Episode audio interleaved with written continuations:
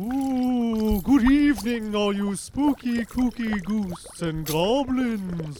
Welcome to Make It Stop, the Bad Music Podcast, hosted by Heather and Mike. And I'm here too. Hey, it's Wiley.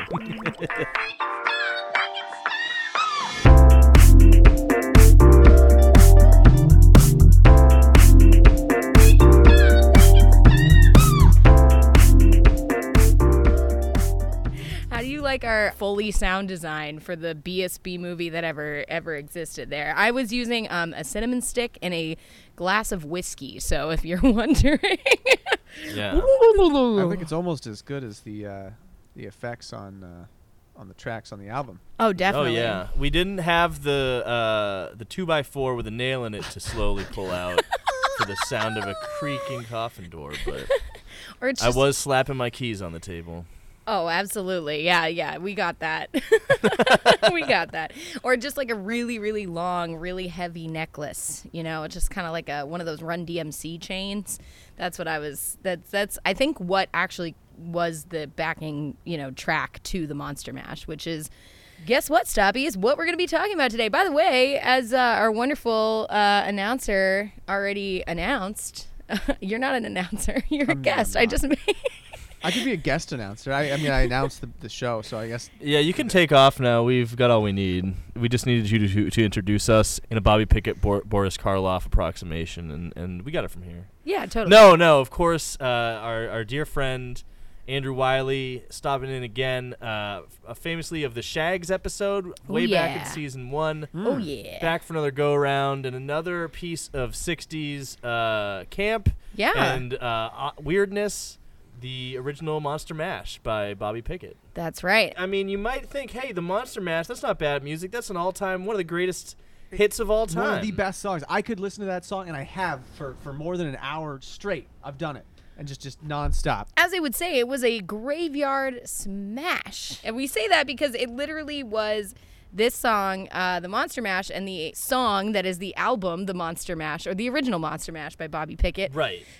Which is the subject of the episode. Of course. Which I was saying, like, you know, The Monster Mash, the song, great. All-time classic. While you were saying you... Oh, yeah. So, I mean, I could listen to The Monster Mash for an hour, if not more, and I have. In fact, one time I had a pop-up shop in Allston. It was called Pop Allston.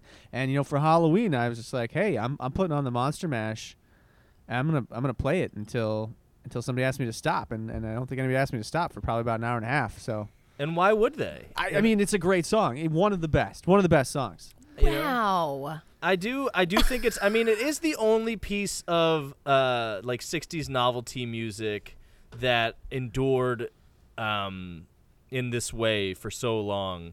You know, it topped the charts in '62. It topped the charts again in '70 and '73, and then it has. It has, you know, the Wikipedia article claims that it never charted again after that, but I've read a Billboard article that says it does. It has hit their top 100 basically every Halloween season since they started tracking streaming, you know, music streams. Yeah. So why wouldn't it? Yeah, I mean, it is. It's the only Halloween equivalent of A Christmas Carol, you know, that everyone knows, and it's just good fun. It is, you know, we know now, Heather and I at least know that it is a direct lift from Mashed Potato Time. Mm-hmm. But you might not know that there's a 16-track album that was made after the Monster Mash to cash in on the Monster Mash and squeeze a little more money out of it. That is not quite up to the standards, I would say, of the hit. I would say lightning does not strike twice. Nor does it strike 16 times. No. Right. And okay, so we're talking about this album being 16 songs long, where it is just one song that is extended. You were talking about playing the album for an hour and a half. I mean, that's... Oh, you could. I mean, well, it's not the album, but the Monster Mash. I mean, the song, right. Yeah, for it. That's what this album is. It's the Monster Mash for an hour and a half, and it's somehow 36 minutes, and there's 16 different songs. Watered-down, odd versions of... variations of the theme. It's too much. It's definitely too much and not enough. I don't know if you guys know this, but I've done a lot of research. We're going to get into the history of this album because I will say there's not a lot to pick apart in the songs themselves and the lyrics, but, well, there's some. we're going to get into weird shit about zombie sex tonight. Are you guys ready for that? Are we ready? Sure. Cool. Yeah. Okay. Oh, there's a deep lore established on this album. There's a story being told that you can pick up on. I don't know if it's a deep lore. I think I picked up on some deep lore here. The relationship between Boris and Drac, it's nuanced. Yeah. It's nuanced. So we'll definitely get into all of that. But did you know about the? So okay, let's back on up. So this is my dude Bobby (parentheses Boris Pickett), which of course the Boris. Representing, Boris Karloff, who played Dracula. He can do... Bela Lugosi played Dracula. Oh, yeah, Boris Karloff played Frankenstein's monster and the mummy. Or was that Lon Chaney was the Wolfman. Well, some of these cats played a lot of different people. Right. Chances are Karloff probably did play Dracula at some point. But mostly more famous for the mummy. Yeah. First, maybe we should back up and talk about the history of how this song/album... came to be. Let's talk about Bobby Boris Pickett. Let's talk about my boy. Well, I've been a big fan of the Monster Mash for a long time, and I remember when I first found out that Bobby Boris Pickett was from Somerville. Yes. It blew my socks off. Yep. I was super excited. I was like, I can't believe it. And not only was Bobby Boris Pickett from Somerville, his father was the theater manager at the Somerville Theater. And so Pickett kind of grew up watching all these old horror movies and loving them. And that's sort of the genesis of the Monster Masher. Right. And he just got very good at imitating, the voice. The one that you so eloquently did as our intro. It's Boris Karloff. That was more of a Lugosi right there. But he is trying to do Karloff's voice. He does his facial expressions. If you watch him on American Bandstand, he does some really terrifying Jim Carrey-esque facial contortions throughout the lip-syncing of the Monster Mash. It's the one thing he does really well, and he managed to pay his rent for his entire lifetime off of basically a song that he came up with in 30 minutes and recorded in like an hour. Yeah. Which is also basically just an impersonation of Boris Karloff. Right. Over a song that already existed called Mashed Potato Time. White men, am I right? So, but the fact that he was able to extend that, you're right, into an entire career with all of, with a hit like the Monster Mash, which actually charted at least 3 times in multiple. I think it was the first artist or the first song to be at the top of the charts 3 times in 3 different decades. Mm-hmm. So that's pretty fucking incredible for, a guy that, again, grew up in Somerville and was just a fucking weirdo who could do a really good, impression of somebody else playing a character on a movie, Yeah, and he wasn't really even a musician. He joined a doo-wop group because he linked up with some doo-wop guys when he was in Korea. Yeah, in the Korean War. But that was kind of just like a side gig. He really wanted to be an actor. He was obsessed with becoming an actor. But this was just kind of a side thing where he, his friends, he was doing, he had a little band, I believe it was called the Cordials. Yeah. And they would play, just gigs, for dinner at an Italian restaurant. They would literally sing for spaghetti, I believe is a quote from him. Me too, honestly. That's a scene from an Italian restaurant right there. I love that idea. What food stuff would you sing for? Almost any. I mean, any good food. We'll sing for a lobster. What's your singing voice like? It's not Wiley. Good. It's not good. It's bad. I definitely I can't sing real good. I don't know. I won't toot my own horn. You all know the deal. BlameShifters.bandcamp.com. Some fun Bobby Pickett facts I wrote down from my research. Lay it on me. There's so many. Dated Cloris Leachman. Oh, I love that. Mm-hmm. I don't know who that is. Very famous actress. For who was she? Wasn't she in The Golden Girls? Yes. Leachman. No. Cloris Leachman? Leachman. I just know that she's an iconic older lady from Young Frankenstein. Yeah, Frau Blucher.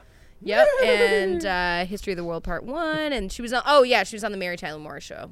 Okay, all right. Well, either way. Yeah, dated Cloris Leachman. Dad ran Somerville Theater. We covered that. Recorded the Monster Mash at 24 years old. Yep.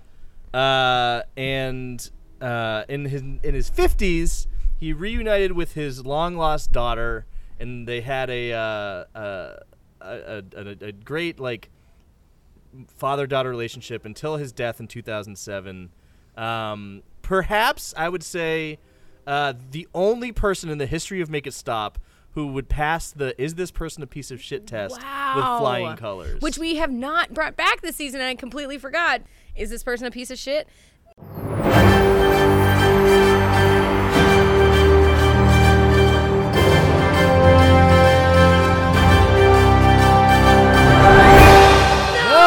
That's wonderful. He's not. Not even a little bit. In fact, you read interviews with him, he seems like a super chill guy. Yeah.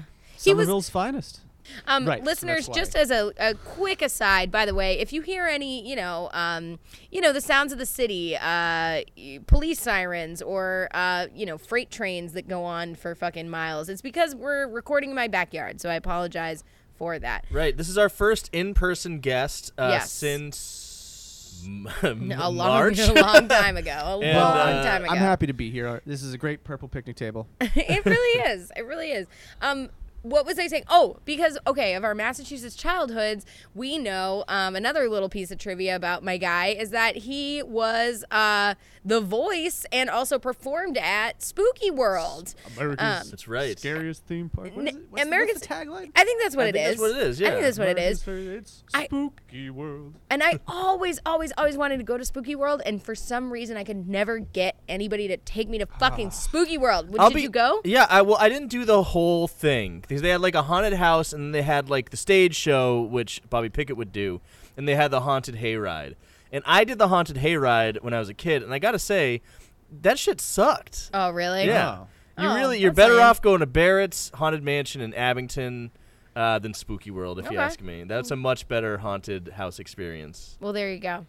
But either way, he was there as a performer, and he actually performed with Tiny Tim. Oh, they were good friends. Good friends. Another, novelty holdover from the 60s, who's actually way weirder and cooler even. Oh, my God. If you haven't listened to the Howard Stern interview with him, it is, like, incredible. He is the weirdest. He's extremely fucking eccentric. There's so many. I don't even know where to begin with Tiny Tim, but that is, he lays it all out on the line to Stern. So it's from the '90s, I think. So definitely check that out. Wow. Not that I'm like a huge Stern head, but like if he has like this one's worth it, even if you think that he's revolting, which he kind of is.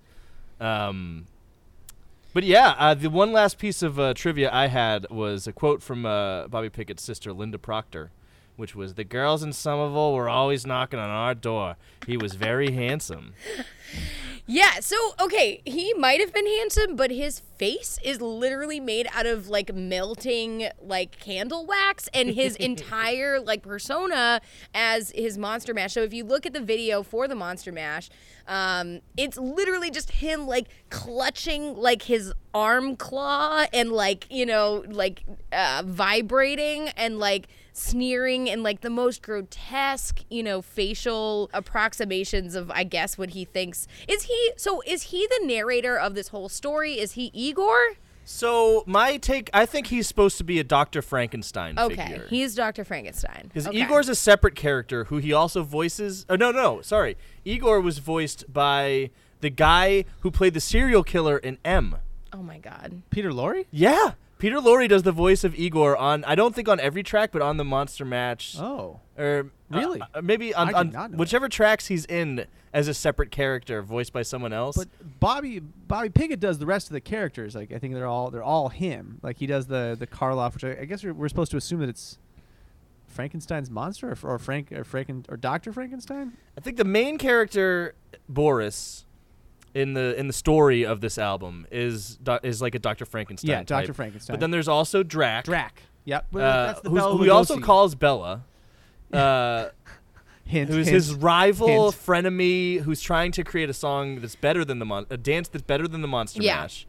Which, by the way, they never tell you how to do the Monster Mash. No, they don't. They just say they're just describing other people doing the Monster Mash. But somehow on the internet, I did find out how to do the Monster Mash. How do you do it? You do the mashed potato and you hold your arms out like Frankenstein. Oh, that makes perfect sense. Yeah, there's a ton of describing dances without actually giving any details on this album. There's a ton of just mythical monster creatures doing various dances. There's weird shit, like weird satire. There's weird, like, references to the time that they were in. But overall, what this was literally like a joke from the beginning. So I just want to, like, talk a little bit. So there was this great article that I found, an interview with my dude Bobby Pickett on, I think, Jan Allen Henderson did this interview. And so he asked, how was Monster Mash written? And this is the story behind it. So Bobby Pickett says, the Cordials used to do Little Darlin' by the Diamonds. In the monologue in the middle of the song, he says, Darlin', I need you to hold in mine your little hand. So I said to Lenny, the leader of the Cordials, let me do this rap as Boris Karloff. He said, great idea. So we sing the song, and I do Boris Karloff, and the audience was split up. One night after a set, and I guess split up means like they loved it, right? Yeah. One night after a set, Lenny said, you know, novelty records sell big time. We ought to do a novelty record with that voice. I didn't think much of the idea of writing songs at the time. So this was, he was like a stand-up comedian. No, he's just an aspiring actor. I guess he did do stand-up, though. I actually have a story from a different interview about him doing stand-up, if you want to share that. Yeah, go for it. Because this is funny, because this actually, like, you know, you could say, like, oh, well, he just was really good at doing this impression, and that's how he ended up, like, you know, striking gold by accident, doing it on this track. But the impression, it turns out, wasn't even his shtick to begin with. In this anecdote here, and this is from an interview on ClassicBands.com, he says, the first time I went on stage in Everett to do a 5-minute stand-up. In Everett? Yeah. Where we are right now. Hey. Return to the scene of the crime here. Oh, yeah. Right in Heather's backyard. It's true. The first time I went on stage in Everett in Heather's backyard to do a 5-minute stand-up comedy spoof of Monsters, which I had kind of ripped off from a guy I had seen do it on a boat when I was returning from Korea in 1958. He did a spoof of Monsters. I just watched him and thought, that's a great act. So we just stole it from some other guy? He was doing Boris Karloff and Bela Lugosi impressions. I said, you wrote the act? He said, no, I stole it from Jack Carter. I saw it on TV. I said, oh, okay, then you won't mind if I use it.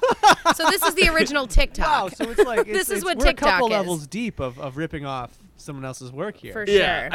It becomes clear over the course of the original Monster Mash album that Bobby Pickett, you know, he's a charming guy. He's a nice man, but he's not too deep. There's not a deep well of talent. Yeah. You know, I mean, he really hit something unexpected with the Monster Mash. In fact, another quote from that same interview, he said, when I went in to record Monster Mash, I thought it was just a lark and a few Boris Karloff freaks would enjoy this. Gosh, it was #1 in 8 weeks. Yeah. Imagine that. 2 months after you go and record this thing just as a fucking joke that you wrote in 30 minutes, and it's the #1 song in the country. But it's again, not. It's not #1 off the strength. White men, unbelievable. Can you believe it, folks? It is quite the talent. Just being a mediocre white man in America. He is. It is the Cinderella story of the mediocre white man. The story of the Monster Mash. So. Wait. Okay. So really quickly. So again, the creation of this song was literally a tossed-off mistake. Like, it was, as you mentioned, it was like in an afternoon. It was maybe an hour. I think he said 20 minutes. Like, he literally said, so, you know, he had to rouse this guy, Lenny. So was Lenny from the Cordials? I don't know if it was Lenny from the lead singer of the Cordials. So I guess Lenny had a drug problem and was like kind of fucked up. So he had to, you know, he told Bobby to come over because they were talking about doing a novelty record. Like, these sell really well. Come over to my house on Saturday. So Bobby shows up. Lenny is in a drug-induced stupor, like can't wake up out of bed. He has to like physically like force him out of bed. And then he says this. After he was acceptably awake, he sat at the piano and started playing this 4-chord progression. He said, what do you think of this riff? I said, I don't know, but maybe we should base something on the monster getting up and doing the latest dance. We were just kind of getting into the groove. We started off with that.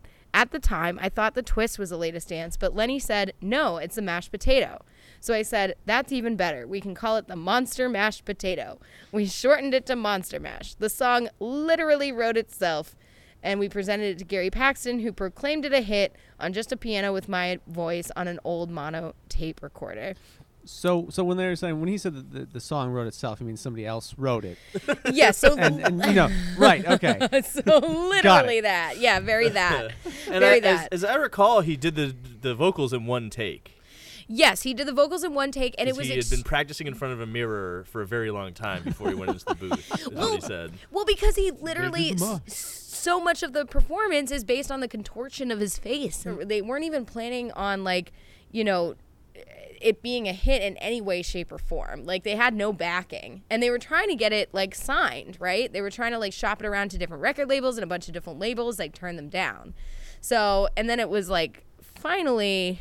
I don't know which label picked them up. I think the producer, Gary Paxton, just drove a bunch of demos around to radio stations around California, and they just started playing it that day, and it exploded that very day. Right.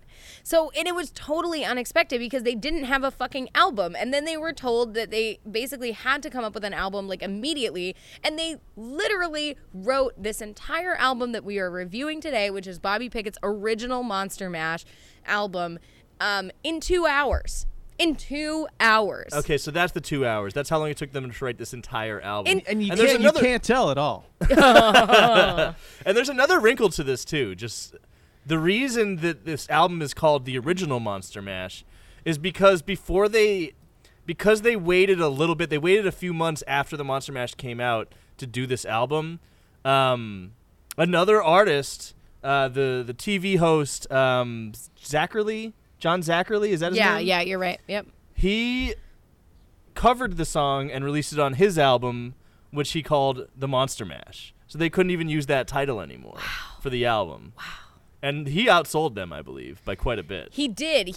Yeah, because they were like rushing to get something out ahead of time because they saw how much of a hit it was. And apparently that was just the thing back then. Everything was one song, and yet it was still competitive. Like every single song sounded exactly the same. It was weird before the Beatles, man. It was a weird scene in the rock and roll realm. Yeah, totally. And so there are over 360 covers of the Monster Mash. One of our previous Halloween episodes, the Danzig episode, the Misfits have covered the Monster Mash. Yes. The bad Misfits, the post-Danzig Misfits. I will say, would the Misfits have existed if not for this? Absolutely not. Absolutely not. That's what I'm saying. The Cramps? I don't know. I don't think so. No. No. That's so. What do you think made this song, like we talked about how it was like it was lightning in a bottle, it was just kind of like and not that it wasn't like intentional, because the guy again intentionally stole the act of somebody else and was like, let's make a novelty song and let's give it very little thought and effort, and here we go. And he could do good voices. Like, what do you think made the Monster Mash so successful? Like, why did it like cut through? And you, Wiley, what made it the graveyard smash that we know today? Exactly, like a smashy, right? Like so Wiley, you say you love this song. Tell me about it. You played it for an hour and a half. It's catchy. It's goofy. It's spooky. It's campy. All things that I love. It is campy, and I mean, you know, and that's what's great about it. It's probably kind of tongue in cheek, and it's fun. It's silly. Right. Kooky spooky. Would the Rocky Horror Picture Show exist if not for the Monster Mash? No, I mean, I don't think so. I think this kind of monster camp is the kind of thing that like it kind of predates that stuff. Yeah. I mean, I think at the time, you know, there was a lot of nostalgia for the classic Universal monster movies. Right. They were getting a lot of play at cinemas and stuff for decades after they came out. And I think teenagers at the time were like attracted to the you know, for them at the time in the early 60s, like that already was camp. Right. You know, but it hadn't been defined into that nostalgia hadn't, I don't think, been transformed into something like fun and ironic yet. Right. Or I don't even know if they had irony in the 60s. I don't know if ironic is the correct term, but like fun and you know, irreverent. Yeah.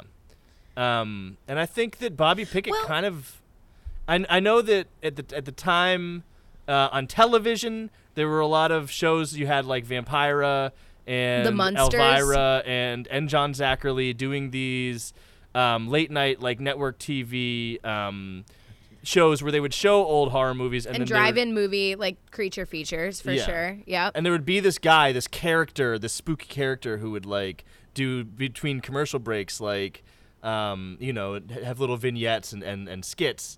But that hadn't that was big in television at the time, which was still a relatively new medium, but nothing had happened in music yet to capture that sort of thing. So Bobby Pickett just kind of, he got in first. He did something that should have been obvious to anyone who was already a professional that, you know, this is going to sell. But he happened to be the guy to actually do it.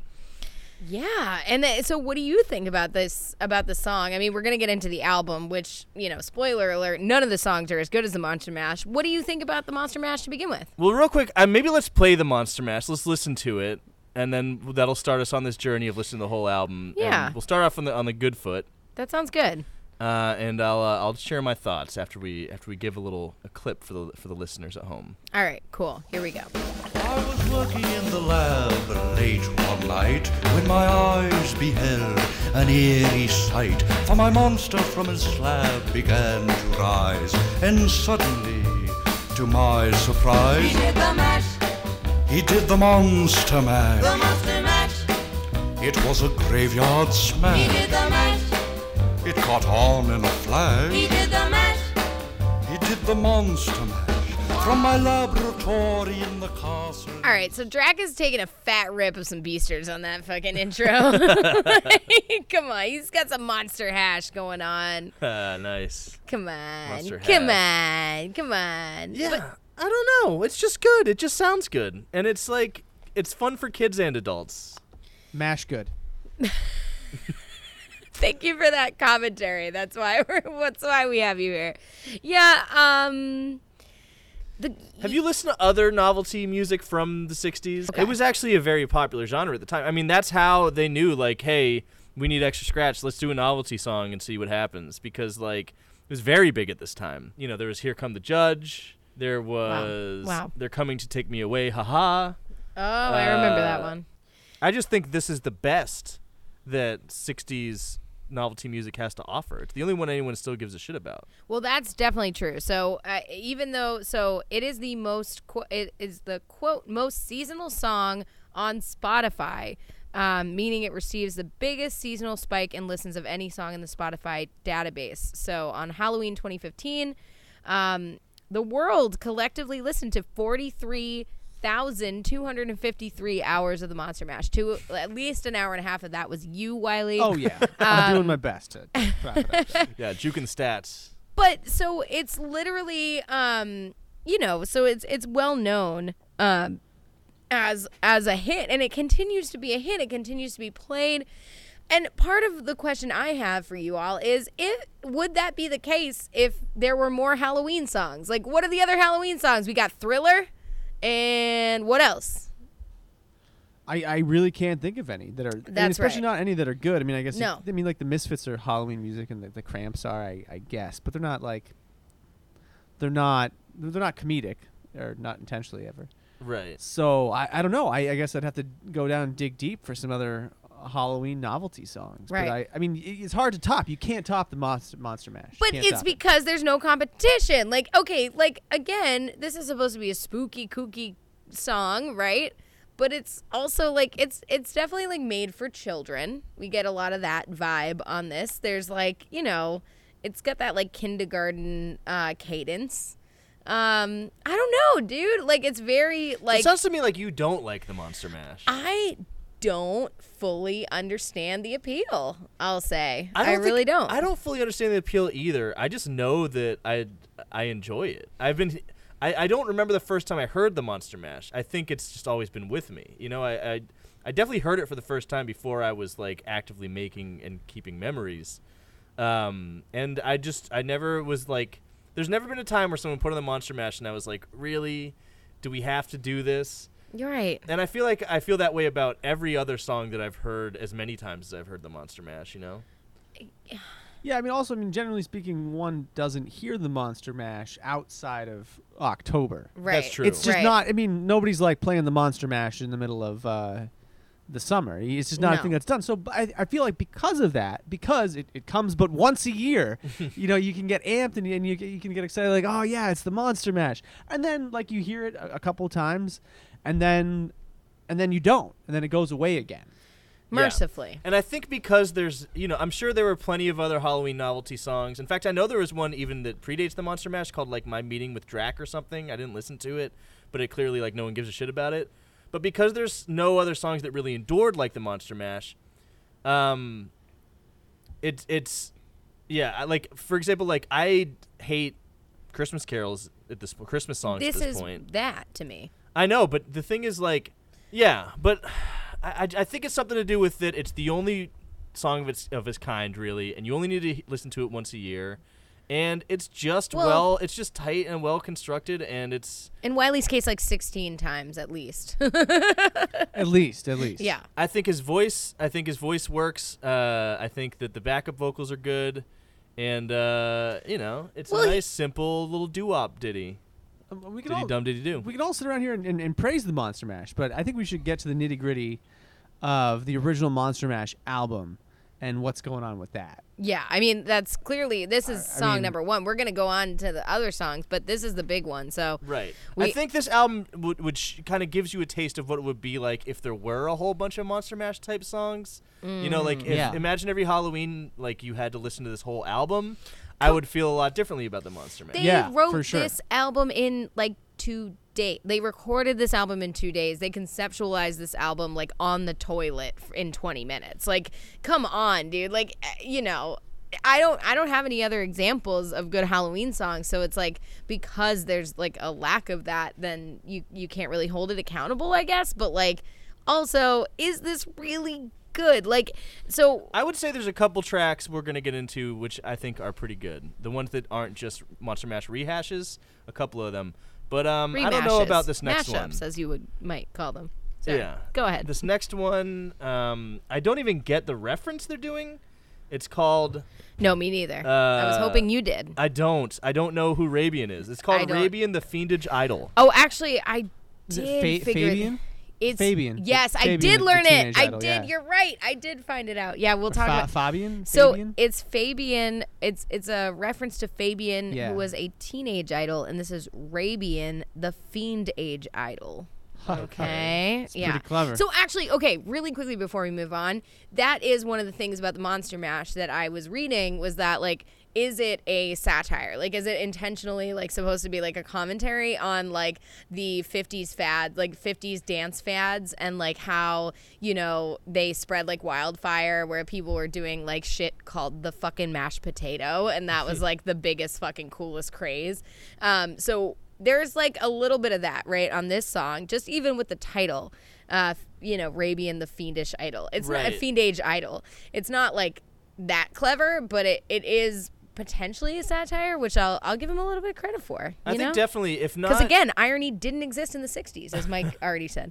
I think they're satirizing... they're satirizing the dance trend, the trends of the time. Yeah. And they're also satirizing, I think... with the stuff with Drac and Boris, I think they're satirizing the real-life rivalry between Bela Lugosi and Boris Karloff. Ooh. Oh. Well, either way, they're satirizing all the way to the bank. So here we go. This is Rabian, the Fiend Age Idol. Oh, come now, Bella. Do you take me for a fool? Could this rabid creature be an all-American dude? I'm sure he can, Boris. I bet my left wing. All right, you plod sucker, let's hear him sing. Where, I'm a werewolf. Yeah, I'm a werewolf. Whoa. When I'm on the prowl and I hear your growl, I wanna howl. Oh. All right. You know, that's special. I think if the whole song had been the werewolf song right there, I think they would have had something. Yeah. I really do. I think that for me, there's a lot of debate about who invented punk rock, whether it was New York Dolls or you know, Death or Iggy Pop or whoever. I think it was Rabian the Fiend Age Idol. Okay. So let's take one giant step back from that. So I honestly, on some level, you're not wrong, right? On some level, you're not wrong. This is garage punk, right? And this is it's like a direct kind of lineage to Louie Louie by the Kingsmen, mm-hmm. which had just come out. So there was an article that I read, the author, Lindsay B. Harris, and the article was saying, so around the time Monster Mash was released, garage rock was starting to emerge from the Pacific Northwest. Tacoma-based band The Wailers released a cover of Richard Berry's 1957 single Louie Louie. Yeah, so obviously. And then the Kingsmen released it in 1963, which became an anthem for garage rock, embodying the iconic use of guitar distortion and unrefined singing. So they were kind of saying that, like, Rabian is like a send up of that, of like garage rock, of the early era of garage rock, just going yeah I'm a werewolf, which also it definitely sounded like they got somebody like outside of the T station in Somerville to do those vocals. I feel like it's so many references that are so old it's impossible to track, because I feel like they're also maybe sending up Wolfman Jack, the radio personality. It's possible. I'm not sure when he was on the air, but yeah, that's possible too. Yeah. But it is clear that Rabian is a reference to Fabian, who was inoffensive, cute guy with a pompadour from that era who was recruited to be like a teen idol, and so they're making fun of that. So it's like, okay, would Weird Al give him a garage rock voice then, just because he's a werewolf and he's no. Yeah, I don't. Unrefined. Maybe they didn't put a lot of thought into it. Though. You know what? You know what, Mike? It's almost like they fucking wrote this song and fucking wrote the song in 20 minutes, like on the back of a fucking napkin, like But it's like, so if would Weird Al exist if not for the Monster Mash? Like, well, Weird Al was discovered by Dr. Demento, who was huge on Bobby Pickett. Yeah, Dr. Demento's like the only guy who played any songs Bobby Pickett made after the Monster Mash. Which, oh man, we didn't even get into that. Did you guys know about the songs that he put out after the Monster Mash? I know about the Monster Rap. Oh, do you? I don't know if I know a lot about that. Guess what? We're going to listen to it right now, baby. We're listening to it right now. So there were actually several remixes that Bobby Pickett, I mean, as he said himself, the one song of the Monster Mash paid his rent for basically his entire life. He has been unashamedly, milking this forever, and like good for him. But that has, consequences, and some of those consequences are like some of the songs that he put out afterwards to try to capitalize on the Monster Mash, and like we said before, he was very successful. They charted the Monster Mash itself charted 3 times in 3 different decades, and his other songs, not so much, but they at least got play on the Dr. Demento show, and like nothing else. Yeah, he made like one about climate change called like the Monster Slash, and we're gonna talk about that one too. So this one is the Monster Rap that he put out, capitalizing on the hip hop craze. 1985. Here we go. Kites went up without a hitch, then Igor screamed, I'll pull this switch! A third came down, his head went zap, now he's doing the monster rap. Shock the body, shock the body body, shock the body, shock the body body, shock the body, shock the body body, shock! I've given you a voice, now rap for daddy. Well, I shot a million volts into my brain, now I'm ready to rap like a runaway train. If you get in my way, we're bound to clash. I'm the same dude that did the Monster Mash. That's my boy. So rap for daddy. It. So this is where we start to explore the sub-dom relationship of Frankenstein's monster. Yeah. Right. Okay. So he's trying to teach him how to speak, but the only way he can. Igor's idea, because Igor goes to DJ school, is to teach him how to rap. Of course. And that will be easier than teaching him to speak. Oh, yes. Rapping, so much easier than speaking. That's what I've learned. There's a whole bunch of these, though. And, you know, you got to admire the chutzpah. I mean, this is high camp, and I love it. Yeah. I'm high, and it's camp. I'm into it. I quite enjoy the monster rap myself. Yeah. Doesn't Frankenstein's monster sound like Kid Rock, kind of? Ooh, Bobby Shazam. I had to look up to make sure it wasn't like the first known Kid Rock recording. Oh, dear. Oh, dear. But no, his name is like Bobby Steele, the rapper. Bobby Shazam. Yeah, you know, I think it might secretly be Kid Rock. It might actually be Kid Rock. Okay, and then we mentioned the Monster Slash, which came out. So we at least know that our dude, you know, honestly, in line with the Somerville, Massachusetts demographics, is a liberal. And he did not approve of George W. Bush, and he did not approve of his environmental record. So he put out a song called The Monster Slash, in 2004, telling people don't tell me you're about to play that now, too. Oh, I'm definitely playing it. Oh, God. We were hiking in the forest late one night when our eyes beheld an eerie sight. Our president appeared and began to frown. Then he and his friends cut the forest down. They did the slash. They did the forest slash. They did the slash. It was brutally brash. Not as good as the monster rap. No, definitely not. So I would almost have thought, I'm actually surprised that's his own parody of his own song. You would have thought that was like somebody else's weird parody of the song. I mean, again, he was just cashing in on himself this whole damn time, which he had to keep the lights on all these years. Right. Yeah. Do we know, did he ever get a job? Yeah, no. After the Monster Mash? I think he's just chilling. He's still the usher at the Somerville Theater to this day. Ooh. He died in 2007, but rest in peace. Damn, I can't believe you just added 2 extra songs. I'm so sorry. Because we have 14 more. We sure do. Let's do 2 at a time, right? Let's do 2 at a time. We got the Blood Bank Blues, followed by The Graveyard Shift. Every single song on this album is just a dumb pun. I would say, you know what it reminds me of? It reminds me of the Soulja Boy album. Yes, I agree. Where every song is kind of just a reference to the original hit.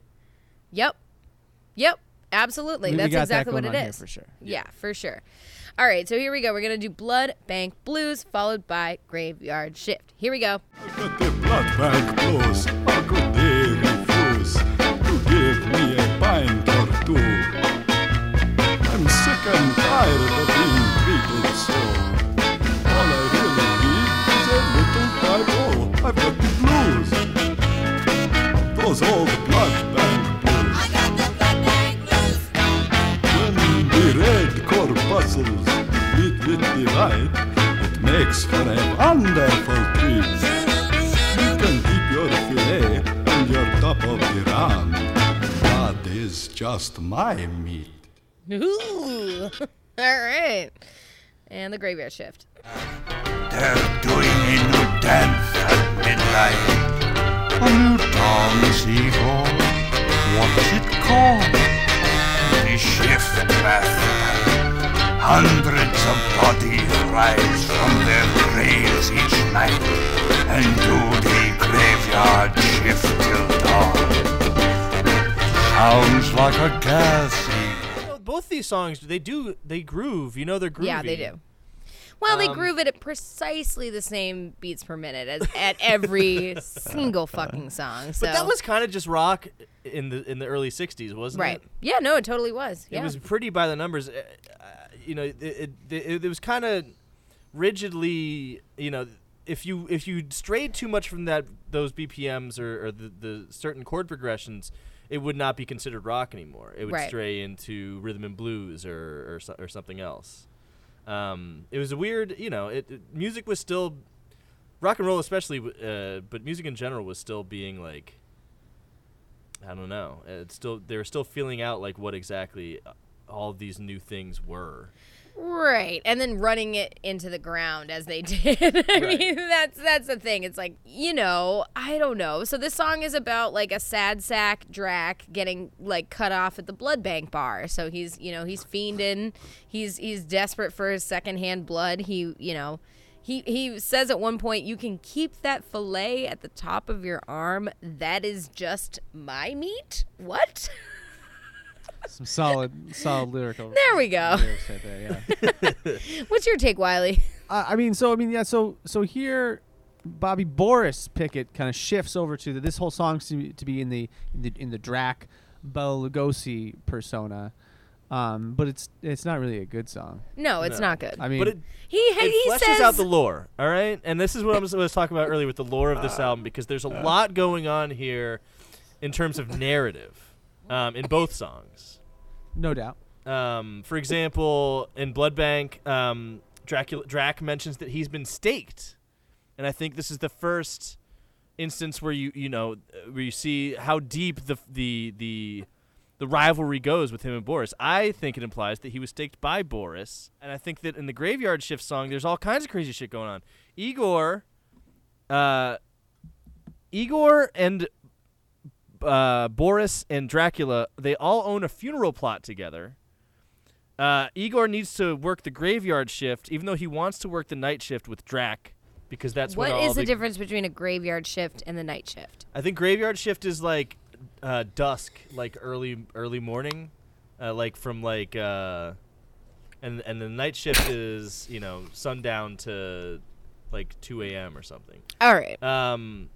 But he wants to hang out there for the night shift because that's when all the dead rise from their graves and start to dance the Monster Mash. Oh, got it. But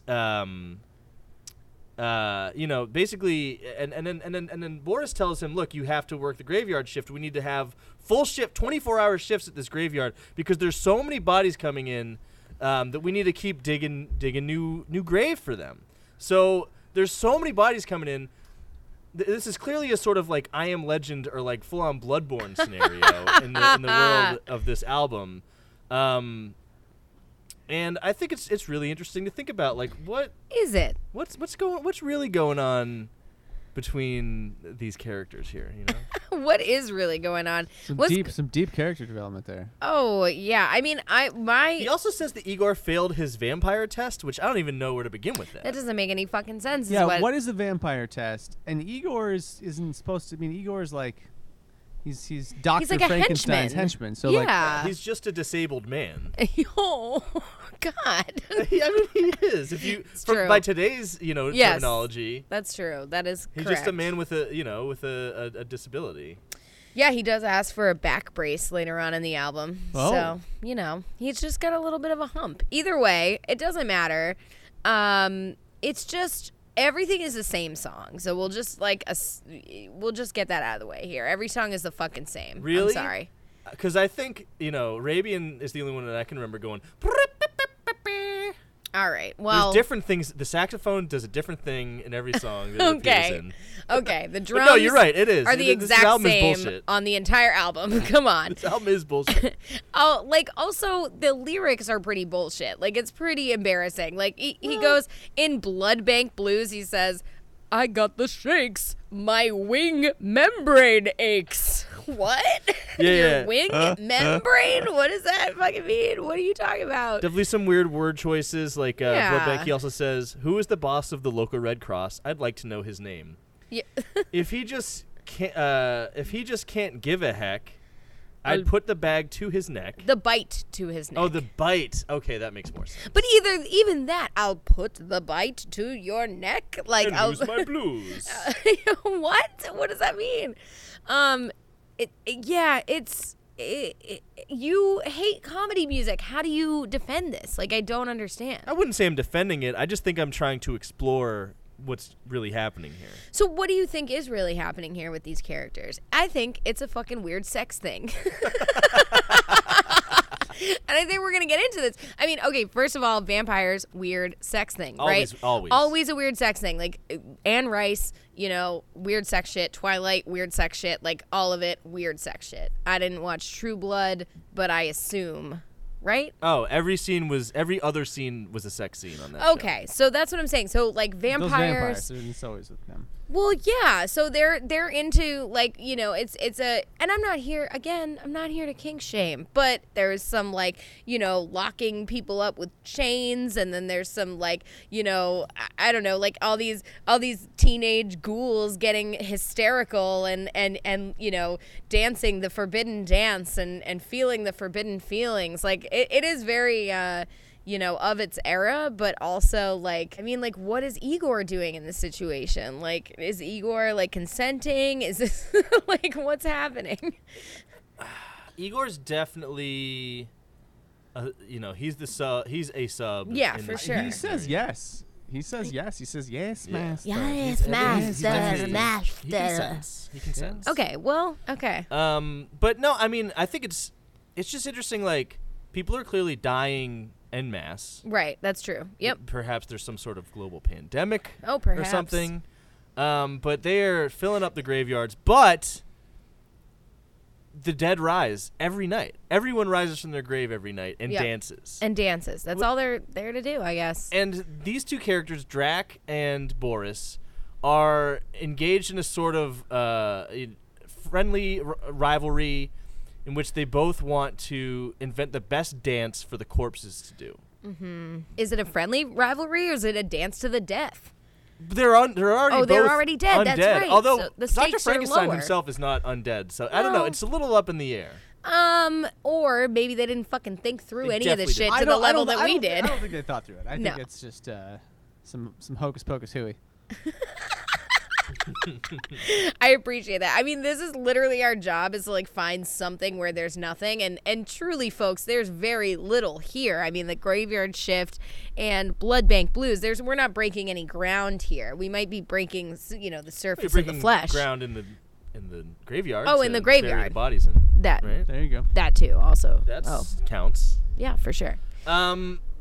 Yeah, look. I don't want anyone to think that I'm trying to defend these songs as good, but I think if I have to listen to this, I gotta try to piece together a cohesive narrative. Well, we're all desperately trying to do that. Should we move on to the next two? Yeah, Scully Gully and Wolfbane. Ooh, yeah, we'll get into that. Here we go. This is those songs. They rattle their skulls past the cemetery gates. Scully, Scully, Gully. The spot where their master Boris waits. Scully, Scully, Gully. Vito Scully Gully, Igor Scully Gully, Ramos Scully Gully too. His clothes on continental and appearance far from neat. And what chick would dig a cat with growth on his feet? He misses all the parties, he's a lonesome pup. All he really wants to do is chew people up. Oh boy. Yeah. Those are the same song. So. Okay, well, the first, Scully Gully, is a riff on the Olympics 1959 hit, Hully Gully. No. Really? Yeah. All right, I'm glad we have you here, Wiley. Thank God, Wiley. Yeah. Would have never caught that one. So that's what's... I think almost... not all of these songs are a riff off something else. Some of them are and some of them just aren't, but that one is. That one's... Scully Gully is a riff on Hully Gully. Okay. I wonder if Wolfbane's a riff... I gotta say, I really liked the backup singers on both of these songs. Backup singing is great, absolutely. I think that's the highlight of the album in general. Is anything those backup singers do kind of slays.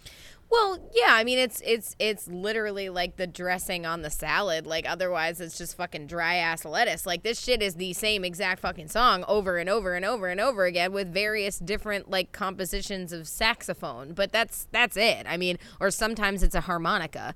Like the beat is always the same. You know, the delivery is always the same. He has the same exact cadence on the entire fucking album. And yeah, like Scully Gully, even if it's a fucking reference to another song, like, what does that mean? What does Hully Gully mean? I don't know what it is. I don't know. These ones don't really contribute to the lore, in my opinion. I think that there's just a nice couple nice little call and response standards, you know. And that's all this kind of is just standard compositions with spooky pastiche lyrics. God, back to the backing vocals, though. I actually think the backing vocals are pretty good here, and they kind of remind me of I think his name's Lou. Is it Lou Phillips or Lou Diamond Phillips? Yeah, Lou Christie. Lou Christie. I'm sorry. I'm crossing my streams here between bad music and bad movies. Right. Yes. Sorry, and I mistook Lou Diamond Phillips for Lou Christie. What did Lou Christie do? Lightning Striking Again. It's that's 60s kind of doo-wop. That's the one that fucking Klaus Nomi covered. Yeah. Oh, yes. Lightning striking again. Yeah. But the original ones. Give me spaghetti. 60s. Sorry. It's coming up special for you. I don't understand this reference. So Lightning Striking Again is just like the 60s kind of doo-wop. It was actually, I think, came after this album, because that's from 65. So this is a little bit before that. Yeah. Yeah, this is before a lot of things, and I think that's like I sort of temper my criticism knowing that, because it's just like, Heather, you're absolutely right that every song on this album is like exactly the same. Yeah. But I just feel like that's what you're gonna get with any rock and roll album from 1962. Well, the whole concept of albums was like Little Richard. I'm sorry. Little Richard's great, but he's Chuck Berry? Still they're still playing within the framework. They're playing the 12-bar blues, but not every song sounds the fucking same. Well, I don't think Scully Gully sounds exactly like the Monster Mash. Scully Gully sounds exactly like Wolfbane. They're both exactly identical. Those two songs are. They are identical, and they're one after another. You're right. All right, you're right. Come on. Yes, this album was written in 2 hours. It's very clear. Or like over. I lied a little bit at the beginning. I think it was like over the course of 2 days, but it was recorded in 2 hours. Either way, it doesn't matter. It was just a shameless. It was like William Hung putting out an album, which he did, which we should do, which he did, and we will do on a future episode. But the what's his name guy? American Idol. The She Bangs. Yeah, he's the She Bangs guy. A classic moment in American history. Oh, right. Yeah. I will say it's a lot more fun talking about this album than it was talking about fucking, Marilyn Manson and last year's Halloween episode. Because I didn't know when we recorded that at the beginning of that episode that Marilyn Manson was a sexual abuser. Oh, my God. That was something that came to light over the course of the episode, and I was like, I'm shocked. Shocked, I say. Exactly. I don't think Bobby Pickett was, so we don't have to worry about any of those types of surprises this time around. And I do appreciate that. And he's a hometown hero, and you're right. It was the 60s, but again, there were other songs that sounded like this and that were before this, right? And one of the songs, when did this come out? 62? 62. Okay, so this was the same year as The Locomotion, which also half of these songs sound like. So one of them is a direct reference to The Locomotion. We're coming up. Yeah, we'll get into that. But Wolfbane, I don't know. And what chick would dig a cat with growth on his feet? The fuckability of a wolf man is not something I want to be concerned with right now, to be honest. Actually, they're Mike very Dunn, concerned with it because they're trying to. They want to market Rabian. They want to comb his hair into rock and roll bangs. I just realized it's Rabian, like rabies. That's funny. Oh, I get it now. I was worried it was like a. Oh. Racial thing. No. Like Arabian. I think it's rabies, but Fabian. So it's like a teen idol, but it has rabies. His voice now too. Yeah. Wow, yeah. Damn, you cracked it open. I did. I cracked the code. I was just remembering the time that you dressed up as the Wolfman for Halloween, and you all dressed up as the Monster Mash. You and Alex and my husband and. Our other friends all dressed up as the Monster Mash for Halloween one year. Remember that? Wow. How were the growths on your feet? I just wore sneakers. I think I wore dress shoes, actually. You did have hair everywhere. So. I did. I did put hair all over my face and my hands and some makeup and a fake nose. It was I think I went way harder than all the rest of the Monster Mash, but you kind of have to if you're the Wolfman. You do. There's a lot about the Wolfman on this fucking... So, he's one of the classic Universal monsters. I'm surprised there's no Creature from the Black Lagoon song. Yeah, that's true. Real missed opportunity there. For sure. That could have been the next Monster Mash, They could have really dragged that one up from the depths. Yeah, exactly. There was one note in the Wolfbane lyrics that I just wanted to draw attention to. Let's see. A mangled carcass is always found. and then ... He's really not vicious, just wants to play. Like, it's not his fault he gets carried away, and so do they. So that's a lyric. I like that lyric. I don't know. That's a big old yikes for me, Wolf. If a man, wolf or otherwise, is attacking you and leaving you as a carcass, then possibly they're not trying to play. They're just hurting you, and you should get away. He didn't mean to mangle your carcass. He just has a little temper, when he's drinking, and it's fine. He didn't mean it. Heather, my pit bull is a sweetheart, and he would never. Dude, like, are you trying to say that you should just put down dangerous dogs? Yeah, I mean, this is a wolf who's literally attacking and mangling people's carcasses. Like, but he means well, by the way. Yeah, if you're in a relationship with that, like, you gotta be concerned. Like, and then he's got the line. So if you, go ahead, Wiley. No, I didn't have anything real to say. So if you go parking in Lover's Lane, make sure you have a good supply of ripe wolfbane. So that is a direct kind of, abstinence-only sex education line. Oh, wow. Yeah, you're right. Yeah, like, a nice wolf panic. That'll get them to stop fucking. Well, because, in the old movies, when the kids fuck, that's when they get killed by the monster. Absolutely. So, yes, like, I think he's drawing attention to that trope, but I think maybe you're right that it's also...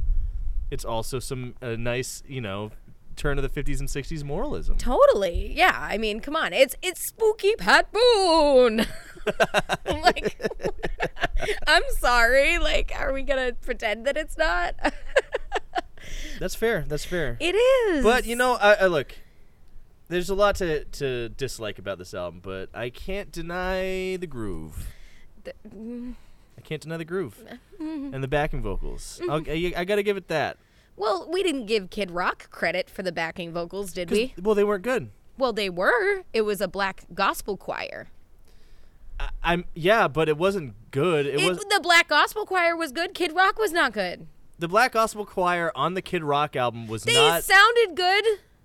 Not as good as. Hey, Wolfman. Oh my God!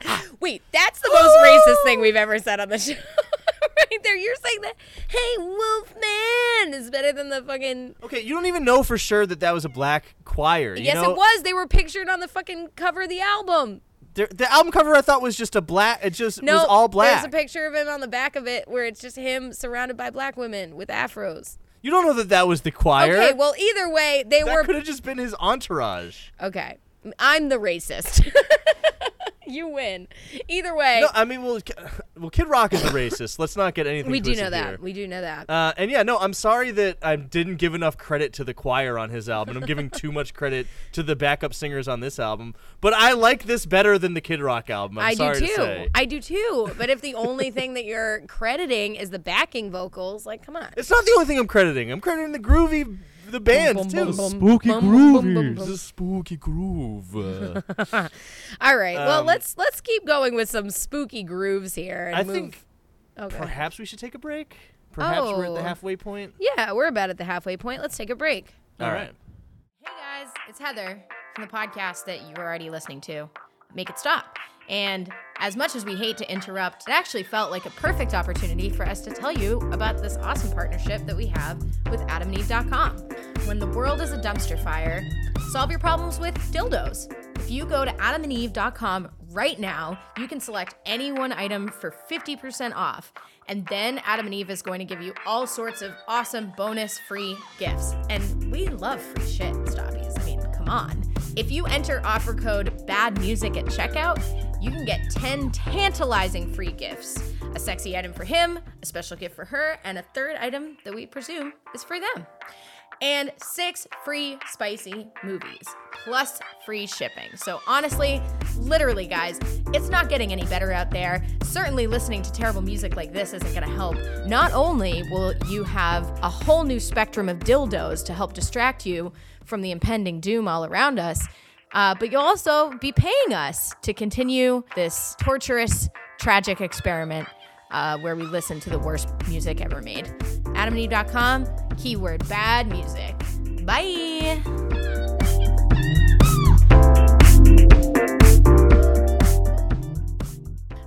So up next, we have the Monster Minuet followed by the Transylvania Twist. Here we go. I didn't think my eyesight was failing me. Well, it is nonetheless. May I have the pleasure of this minuet, Countess Alucard? There could hardly be pleasure dancing with you. Who asked you, Fangface? And I suppose you think you are Rock Hudson.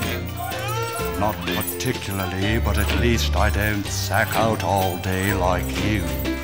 How could you? You are too busy cutting up corpses with your ugly friends. What do you think of this, Frank? Transylvania Twist. Good! You see, even Frankie likes it. What will the living dig it? Of course, stupid.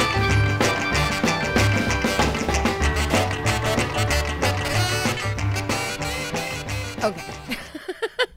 All right, so this is where you get into that, you know, that little sibling rivalry here between Dracula and Dr. Frankenstein, I think, for some reason. They have, like, a really weird kind of, like...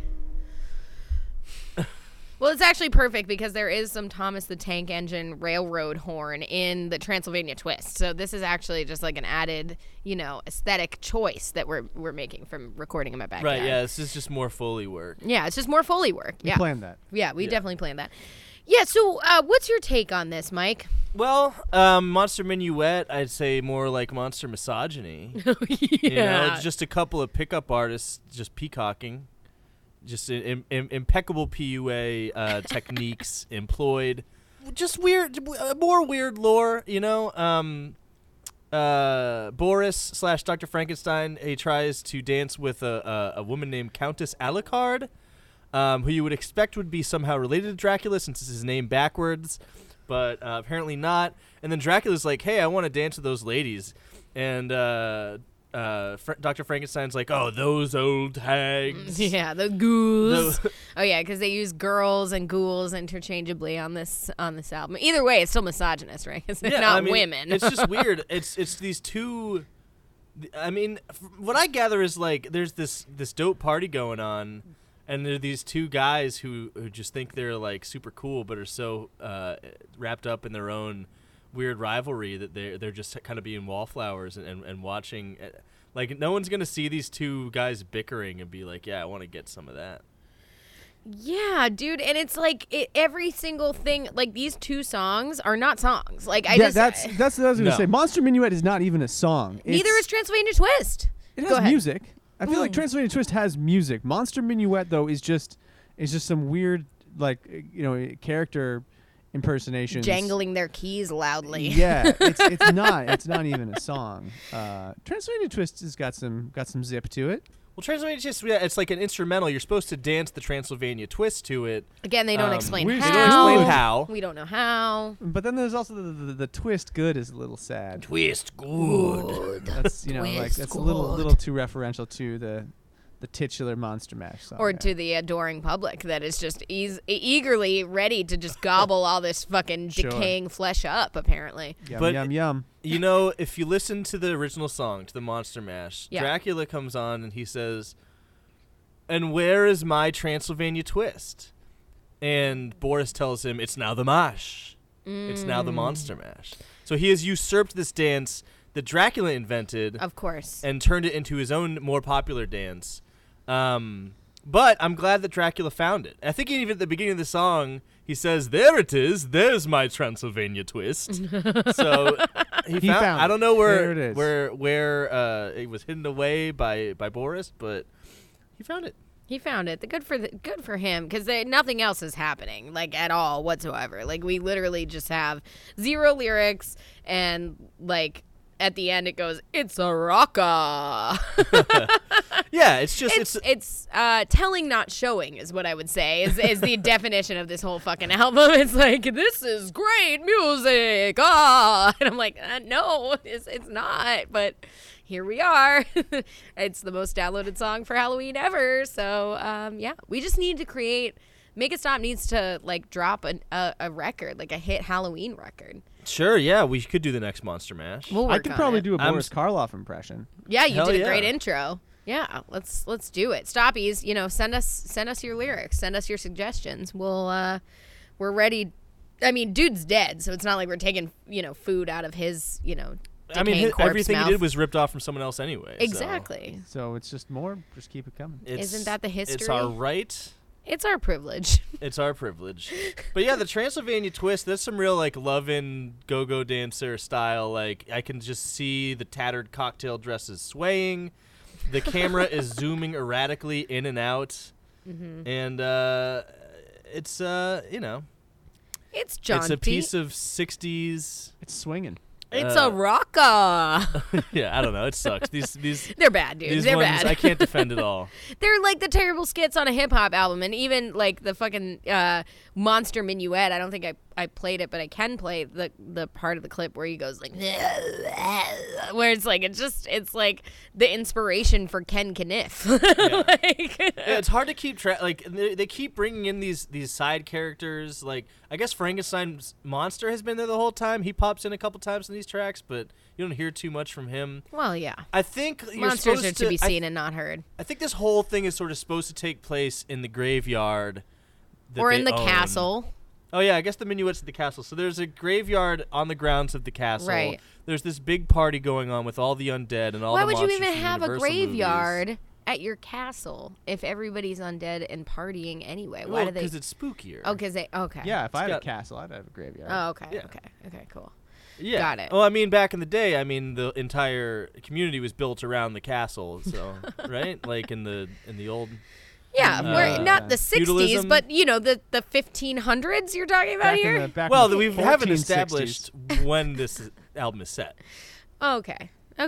Well, sure. But, yeah, it's interesting to, like, I'm just trying to picture in my head, like, what's the scenario? What scene is being set over the course of this album? And I think it's just a big party where these two guys are just, like, bickering and, like, just obsessed with it. It's like Step Up to the Streets. Is this You Got Served but in monster musical form? Yes, I think that's the narrative. This is like an epic undead dance battle. Wow, I love it. But that would have been so much cooler than just doing the same song over and over again for 16 songs, or just like having these like absolutely pointless like extended skit interludes.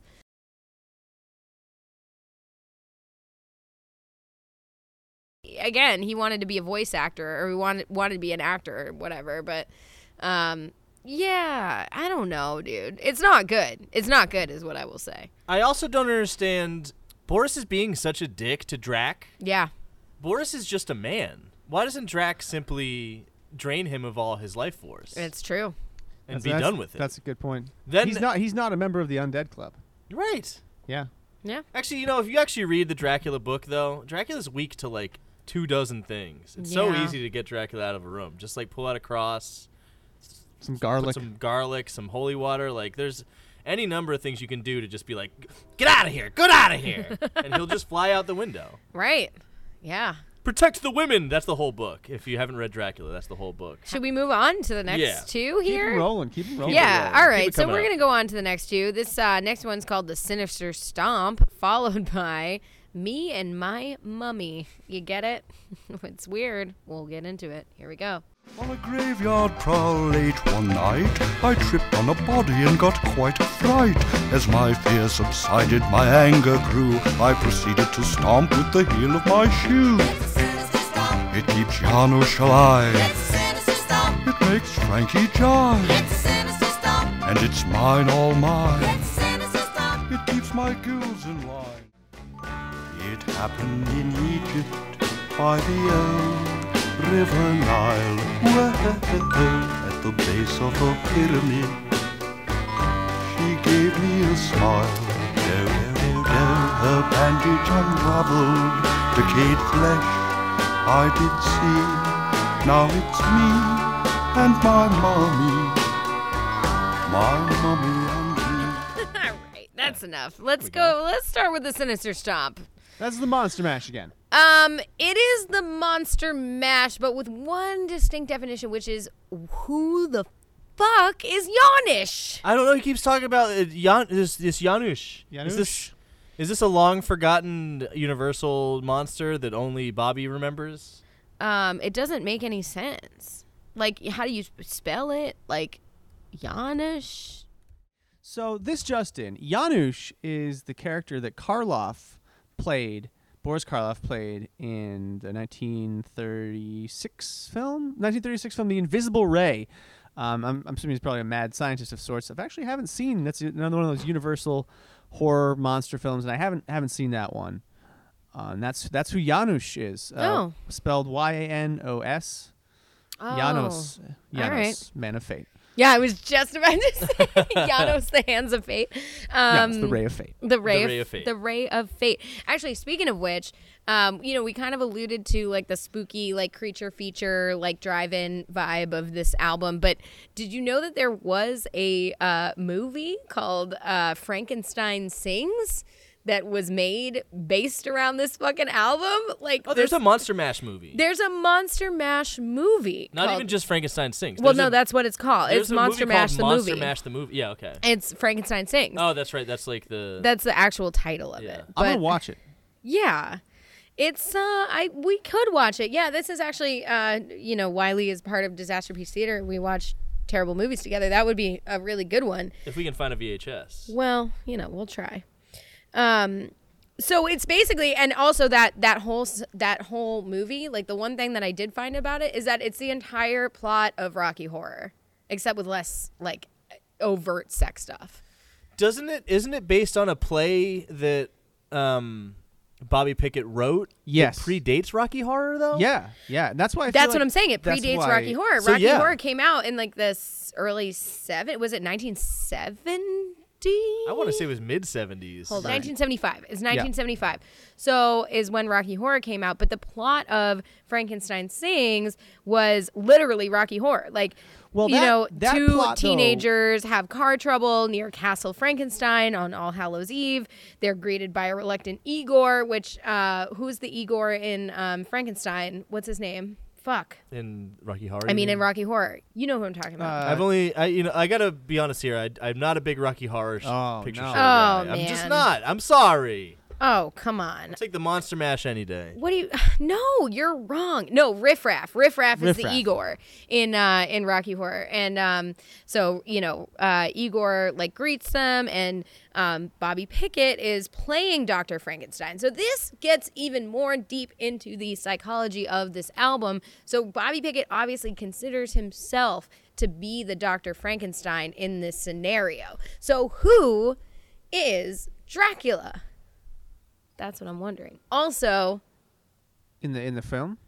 No, like who is his Dracula that he's getting, that he's talking all this shit? Was this a diss track? Was this like, like he was clearly like feeling this competition and this like... It's Bela Lugosi.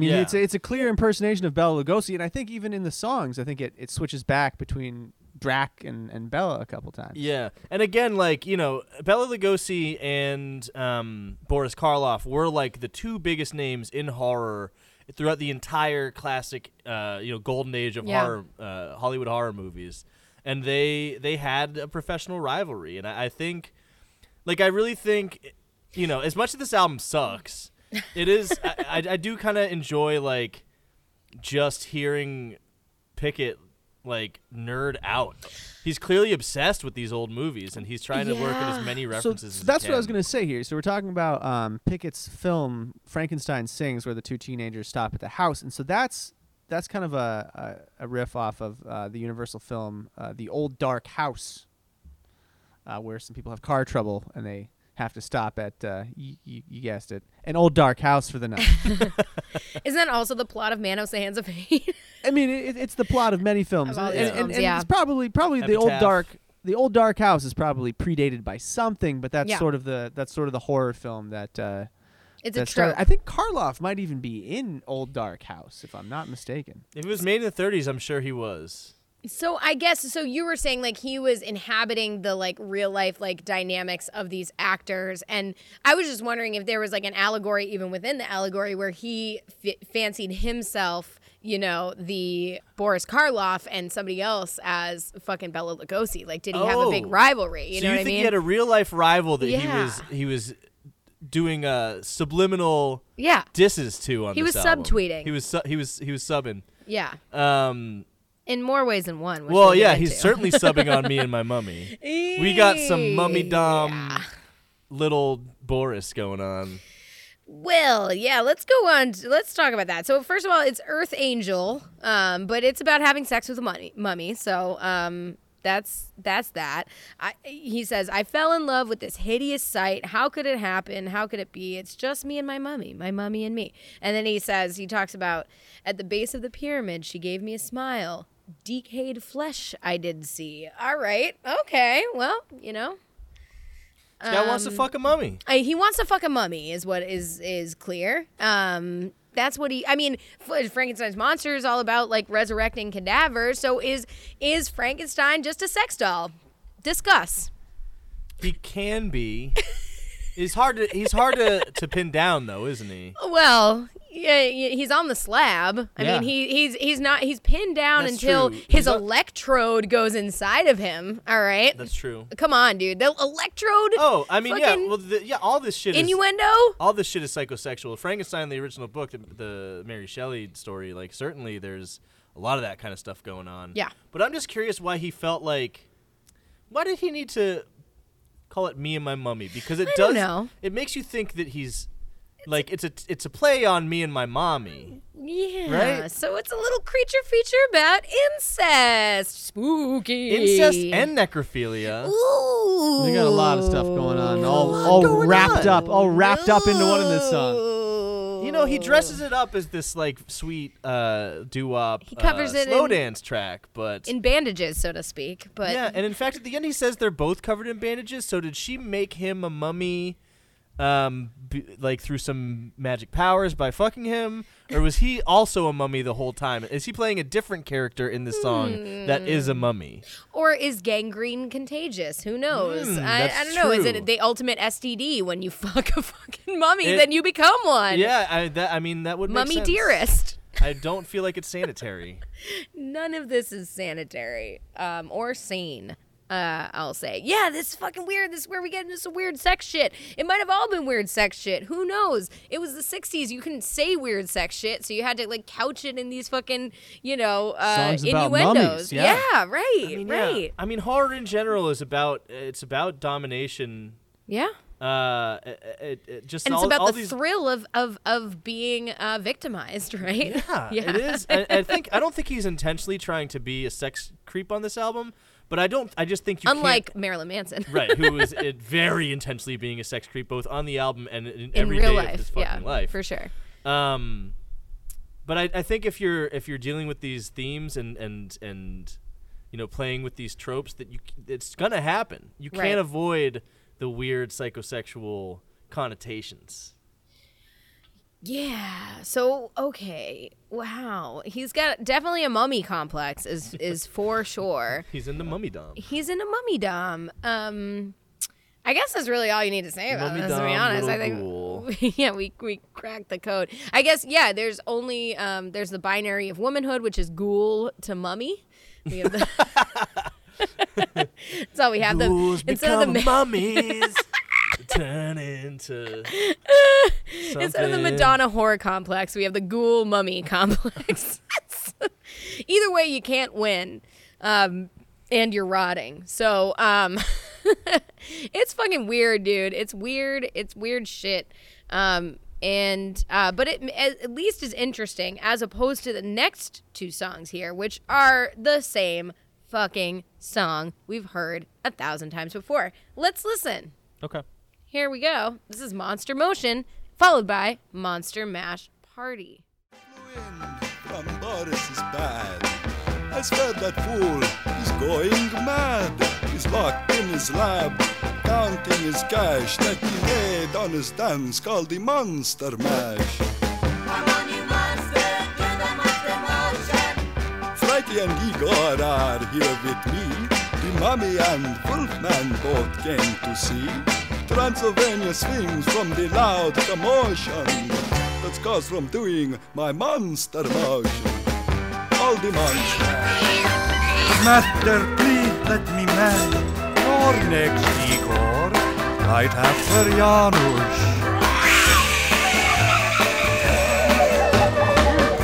Boris, I still like the Transylvania twist better. Who asked you, you blood sucker?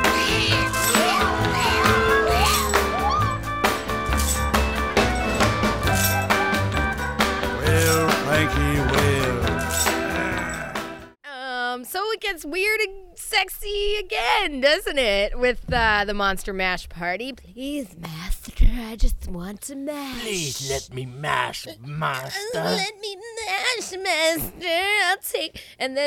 I'll take your chains off later. It is definitely some kinky shit going on. That's a monster sex party, really. It's a monster orgy, I guess is what it is. Yeah, they're all dead. They're all cadavers. They're all, made out of holes anyway. So who cares, right? Like, whatever. There's so many more holes to choose from. So many more holes to... No, those are words I didn't want to say. I retract them. But every song on this album is Crocodile Rock with B-movie Foley and bad voice acting. Yeah, that's what it is. So Monster Motion is obviously Locomotion. Right. That's not... Yes. For Monster sure, which Mash came Party, out in 1962, yeah, by the way. Monster Mash Party, though, is the B-side single to Monster Mash. So I think I feel like that's an important... I can't even call that one a song, though.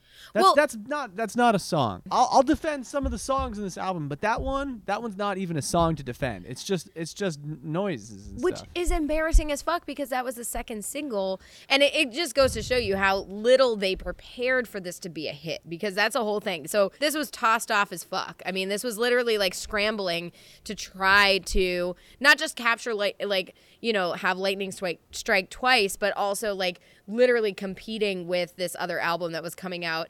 And just like stealing the name, and it's like if somebody else put out that Soulja Boy album, right? It was like, this is actually the Soulja Boy album. Well, you did have Watch Me Crank My Batman. Yeah.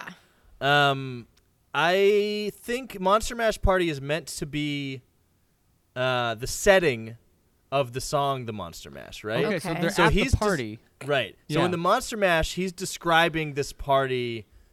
He's telling the story of the monster, of when he was there at the Monster Mash. But at the Monster Mash Party, it puts you right there and media res. Oh. What a phrase. It's like the part of the sweater song, like between the chorus and the verse, where it's just the kind of the guy at the party, like talking to people. Oh, yeah. That's the Monster Mash Party. Okay. Yeah. Okay. Well, that's literally all it is. It's not a song. The frustrating thing is there's so much expansion on the lore, but... and here's his golden opportunity. He's at the Monster Mash Party. He can finally tell us, provide instructions on how to do the Monster Mash, and he doesn't. You never get those instructions. There's no instructions, no. And there's no like YouTube craze to be able to like follow along with the song, to be able to like demonstrate what the motions are. I was having a hard time. So all of these songs, you can't find the lyrics for them. So you have to just, except for the Monster Mash, obviously. So you have to like really like try to listen hard. There's one part where he says like, Igor, you fool, be a little more cool. You just about stepped on my bing. What is he saying?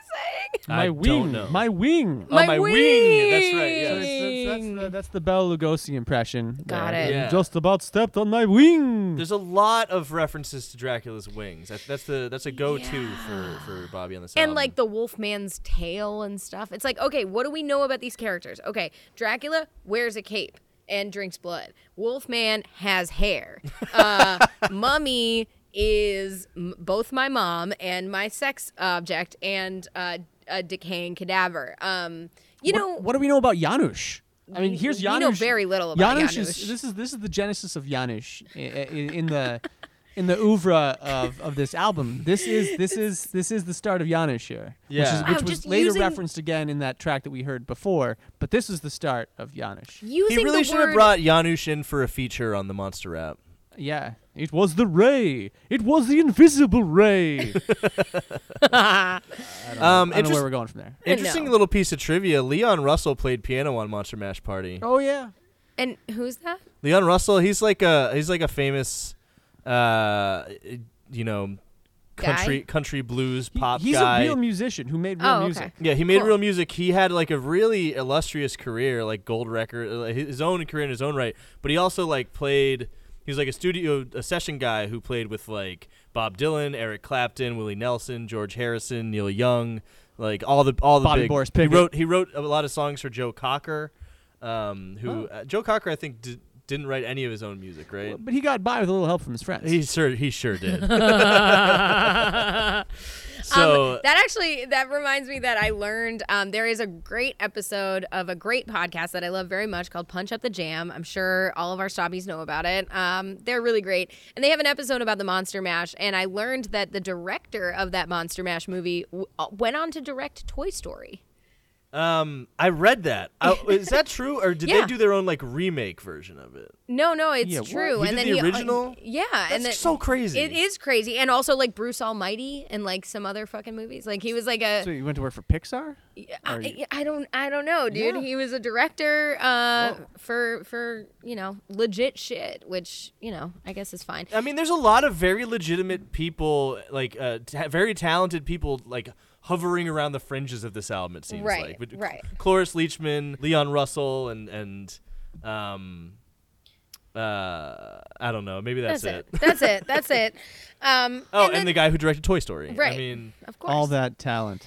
And then you got this kid from Somerville that's just coming out and just trying to do his best. That's how the guys from Somerville sound like at the tea station. Yeah, I'm from Somerville. I'm from Somerville. You say it like that. Somerville. Somerville. Anyway, Somerville Theater. Shout out to the Somerville Theater. Yes. We should dedicate this episode to them, and you should donate to them so that they survive. Because nothing. It's a good place. Will because we would not have the Monster Mash if not for Somerville Theater. Honestly, that's true. That's the reason to donate. That's the only reason. That's the only. I mean, what more reason do you need? I just want to reflect on how much the whole Bobby Pickett story kind of just encapsulates how weird fame was in the early '60s. Yes. And the music industry as a whole, right? Like how the industries were still so young, and it just allowed for stuff like this to happen. Yes. And I feel like there were like two periods where you had that, and I feel like it was like the early, maybe like three periods. There's it comes in waves of like a new technology is introduced that makes it cheaper or makes access easier for people to get in, and then you get all of this. Weird B shit, right? Independently produced and shit. Beyond. You got it. You got it in the Ed Wood days in the 50s. You got it. Up into this. This is probably the tail end of that. Yeah. And then you got it again in the 80s with VHS and video technology. And then the late 90s, early 2000s with the internet. With the internet, yeah. Right. Yeah. But this was kind of the first time you had. Not even the first time, but just at this time, like fame, what it took to become famous, you could actually just like luck into it. Well, yeah, I mean, literally, like Fabian, I did do a little bit of research on Fabian, the Rabian, aka, who was literally just a teenager who lived across the street from a record company executive who was like, hey, if you put a pompadour on your head, you'll be a star. And that's literally it. And it worked. Yeah. It did. Well, so if you're white and good looking, that it was, the wheels were greased. There were just way less people trying to make it back then. So if you put in the minimal effort, you might just end up being Bobby Pickett and having your rent paid for the rest of your life off of one song. Right. Or you could be a Pat Boone where you just steal all the songs from, black people and then, re-record them and then make a lot of money off of them. You could do that too. Yeah. I mean, sure. That's not what Bobby did, though. No, it's not what Bobby did. I mean, he just stole it from, like, the movies he was, like, And from people he was in Korea with, apparently. Yeah. Yeah, he was in Korea. Actually, didn't he say I think there was one quote about his time in Korea. When in Korea. You were in Korea. What did he say? Yeah, he was on his way back from a 1.5-year tour in Korea. On the ship he came back on, they were putting together a show. Quote, there were these 3 or 4 black guys who were singing doo-wop and a cappella stuff, and they needed a bass baritone. So I became a member of that group. So on the one hand, it's like, okay, you were just kind of like stealing black culture. But then at the other hand, you were a white person who was down to fucking sing with some black people in that time. So that's pretty dope. He was a regular Joe Biden. Yeah. And if you don't vote for him, you ain't black. You heard it here first. Stoppies. Please vote for him, though. Please, God. I'm sorry. Was Especially Joe Biden actually in a doo-wop group, or was he just around the doo-wop culture? Are you just confusing this with, like, that storyline from The Simpsons? I think I might be confusing it with that storyline from that one episode of It's Always Sunny. Oh, okay. Where Frank gets his old doo-wop group back together. Yeah. Jeez, that has nothing to do with any of these songs. Should we move on to the next? So, more tunes. All right, we got two more. This is Irresistible Igor, followed by Bella's Bash. Here we go. Irresistible Igor, how dashing is he? In his nightly body snatching, he alone holds the key to the hearts of female zombies. They love him. They see him stealing through the night, and one by one they fall. Irresistible Igor, comes Igor with Frankenstein. Hope they didn't bring Drac, he's no friend of mine. His jealousy is widely known, doesn't dig my match, got a dance of his own. All right, fellows, come on, let's split. Igor, don't leave those electrodes lit. Let's hurry on over to Dracula's pad and see his new dance that's becoming a fad. All right.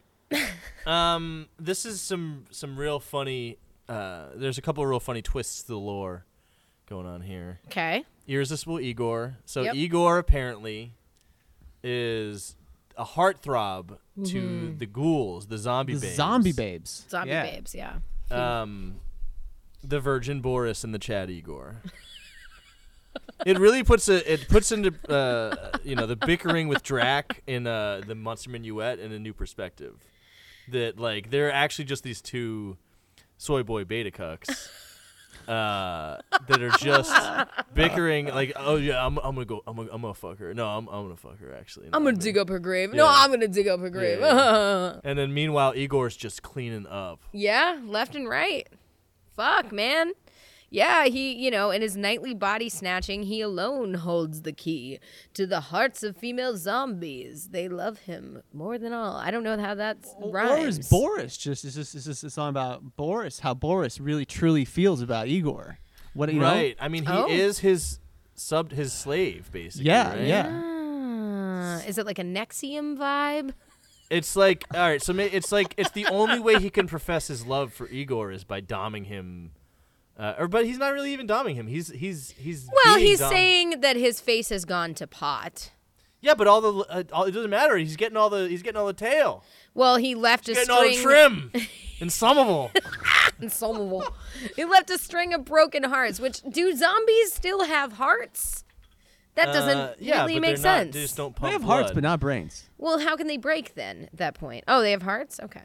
Yeah, a zombie has a heart. Yeah, he's just. It's just a non-functioning piece of rotting meat inside their body, but it's there. Yeah, no, Igor does seem like the alpha. They give the line, he leaves the girls all crying. He doesn't really care, which he's a fucking dick. he's a piece of shit. I mean, he digs up their graves, like presumably fucks their corpse, and then leaves them crying.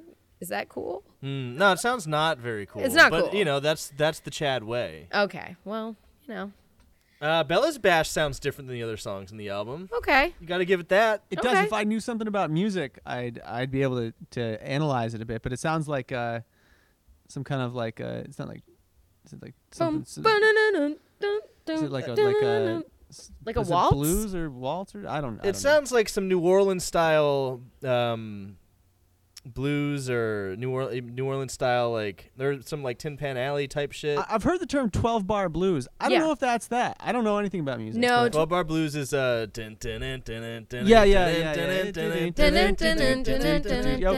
Yeah, you're right. Yeah. It's three chords. It's a 1-4-5 progression. Yeah. I don't know if I have anything else to say, but I do appreciate that. Actually, I do. I have a big thing to say. Okay. Which is in Bella's Bash, Dracula actually tells you how to do his dance. Yeah. And this is the culmination of the storyline. He's been talking about this whole time that he wants to do a dance to one up the Monster Mash. A dance that's better than the Monster Mash. Mm-hmm. And And I'm like, at the beginning of the song, I'm like, why is Boris going to this party at his rival's house? But you find out he's going there to see what's the deal with this new dance. Because you suckers got served. And then lo and behold, though, how to do the dance, you got to fly up into the air and then shake your wing to the right and shake your wings to the left. And nobody else can do that. Human beings can't do that. Wow. And at the end, he's like, no one's going to do this bullshit. Normal people can't do your dance. It will never be better than the Monster Mash. And it's like, damn, that's the climax of the album.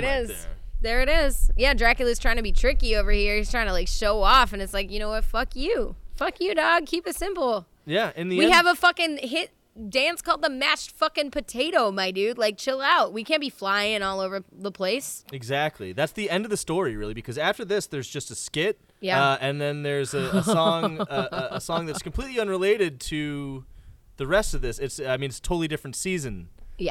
So this is the climax of the album. This is how it ends, is that Boris wins. The Monster Mash reigns supreme. Yeah. Mash good. Yeah, mash good. You know, you were asking earlier, like, why does the Monster Mash endure? Like, what gives it its power? And I really think that it's, you know, reflecting on it now, I think that it's that Bobby Pickett really knows his shit. That you can hear the passion for it. Like, this isn't something made. I mean, it is absolutely something made by someone looking to cash in and score a quick buck. But at least they're doing it with something that they hold dear to their heart. I think Party in the USA with I think the Bobby Jay-Z Pickett song. Probably thought he would score like $500 and he's gonna like, cool, great, you know, like I'll make like some quick cash and it'll be fun. But instead it ended up being like much bigger than he thought it would be. Way bigger. Which is kind of remarkable. I mean, that you got to give it to. I mean, that's hometown ingenuity. I give it to him. I give him credit. I think, you know, he seems like a good guy. But Jesus fucking Christ, especially the last two songs on the album, like, you know, we're overstaying our welcome. So let's just move on to these last two songs and get this fucking over with. Yeah. How about that? This next one isn't a song. It's a skit. And I want to know if you guys know what the fuck it's referencing, because I do. But do you guys know what they're doing here? All right. Let's get into it. Yeah. So we got Let's Fly Away followed by Monsters Holiday. Dracula. Oh, vampire. Dracula. Vampire. Dracula. Vampire. Dracula. Vampire. It was a monster's holiday. But they were up to no good. Didn't act like good monsters should. They found themselves a new prey. They planned to rob Santa's sleigh. They were making a list and checking it twice. Frankenstein wanted a shiny new trike, a new chain for Janusz, a brace for Igor's back, a speed shaver for Wolfman, a new cape for Drac.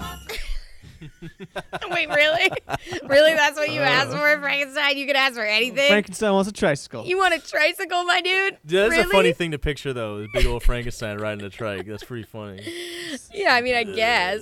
Because trikes are tiny. And Frankenstein's big. He's big. Yeah, that's right. It's do you find it funny to watch me in my automobile? Okay, Mike, so I want to know what's going on with the vampire track. What's the deal with that one? I didn't pick up on it. All right, so 1952, there was a comedy album. This guy Stan Freberg, 1951. Wow. He had a comedy album and he came out with this thing called John and Marcia. If you want to search John and Marcia, Stan Freberg on YouTube. Okay. I'm pretty sure this is. I mean, I'm positive this is what he's referencing. Okay, great. This was very popular. This was uproariously funny to people in the 1950s. Wow.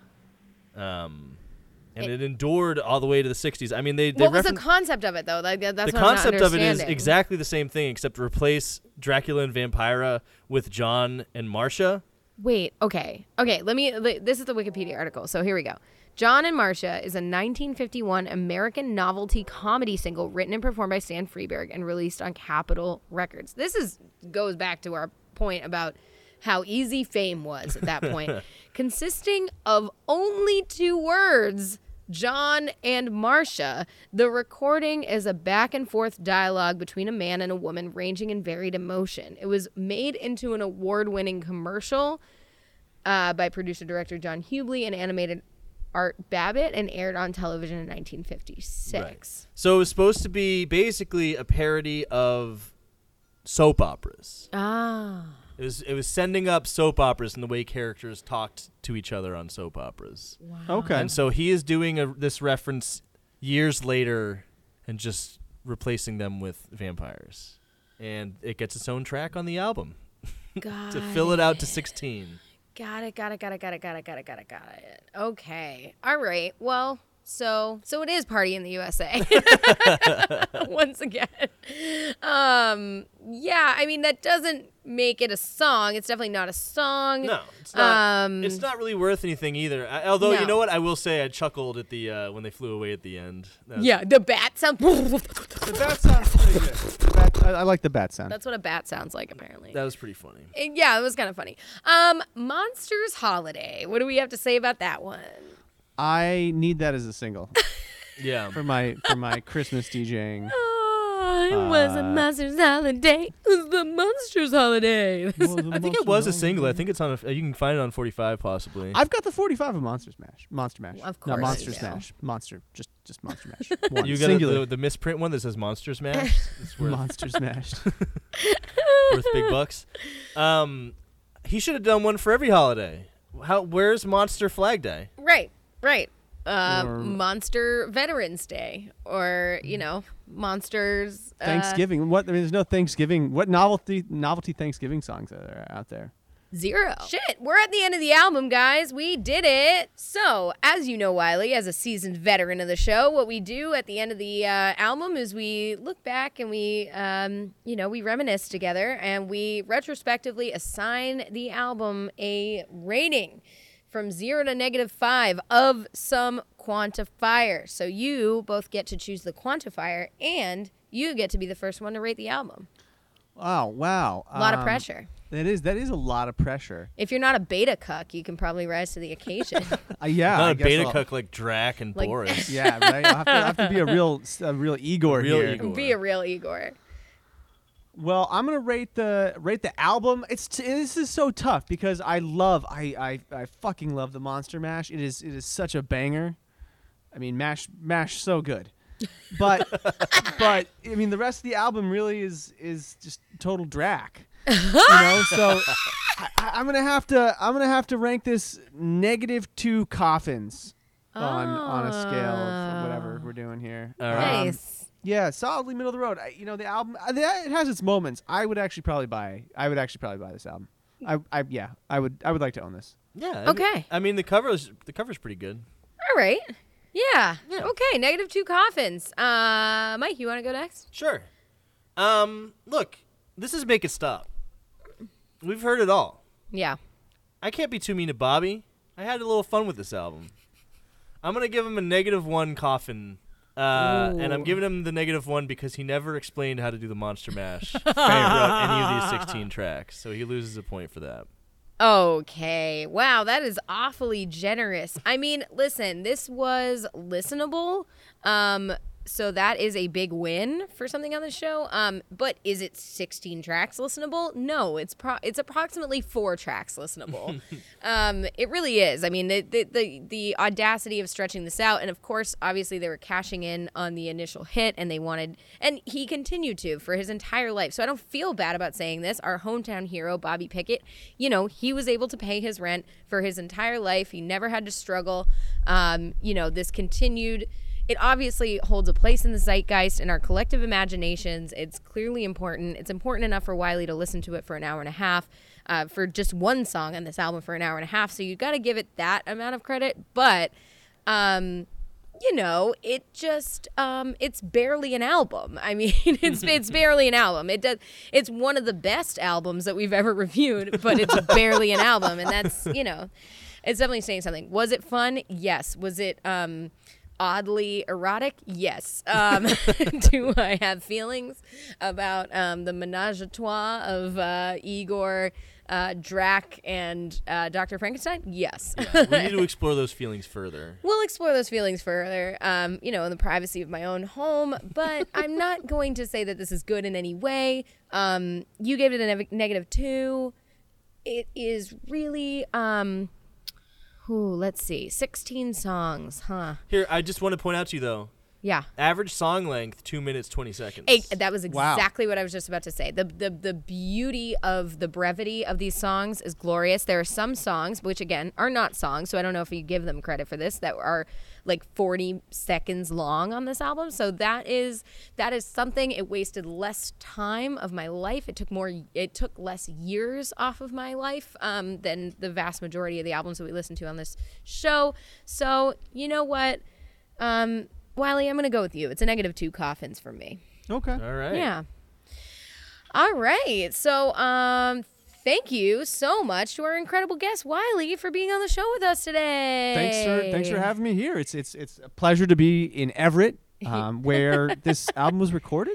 No, where Bobby Boris Pickett did stand-up comedy for the first time. Yes. Right. Okay. Yeah. Okay. Classic. Yeah, my backyard. He did a tight five. A very tight five. So, Wiley, why don't you go ahead? I know you're TikTok famous, so you don't need any additional, push from us and our lowly downloads. But you should. Just kidding. We have.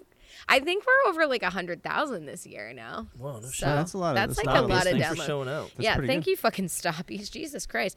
But tell everybody about your store and everything that you do, and plug whatever you want to plug. Well, I'm the owner and proprietor of High Energy Vintage in Somerville, Massachusetts. TikTok famous. You can check us out. The TikTok world famous vintage store, High Energy Vintage.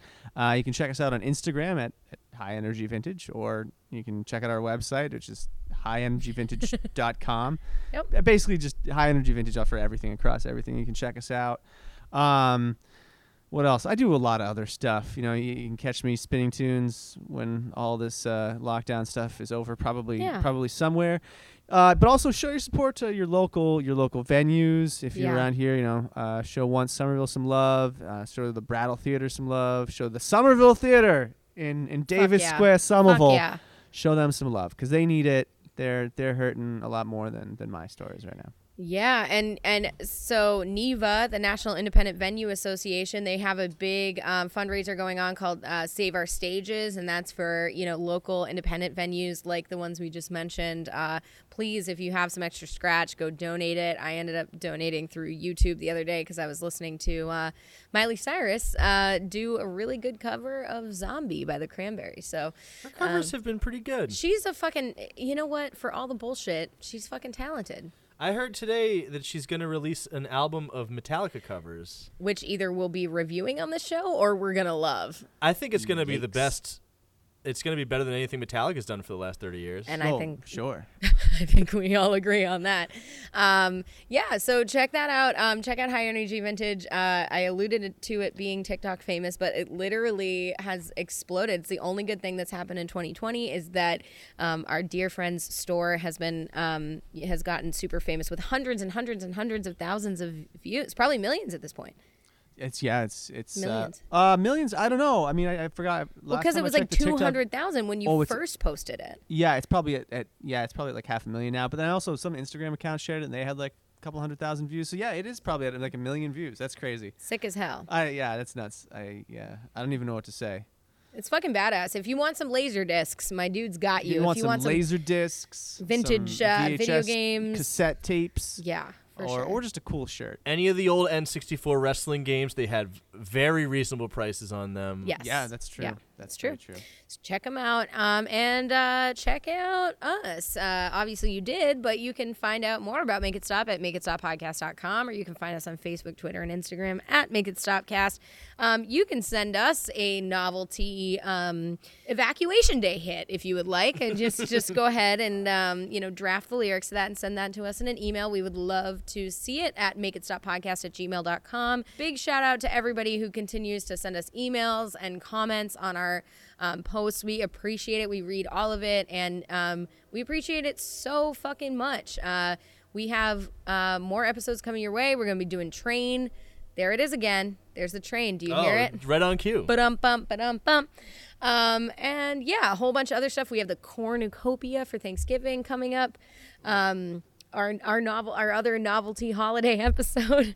And shout out to everyone on Pandora who continues to download our Afro Man Christmas episode from last year. It's just insane. I don't know how that happens. But either way, thank you. We appreciate it. And we'll see you next time. Bye. Mashkood. Make It Stop podcast is produced. The Make It Stop podcast is produced, recorded, and edited by Heather McCormick. It is affiliated with the Boston Free Radio Podcast Network at bostonfreeradio.com and with Somerville Media Center, based out of Somerville, Massachusetts. The music used for our intro is produced by Patrick Ahern. Thanks for listening.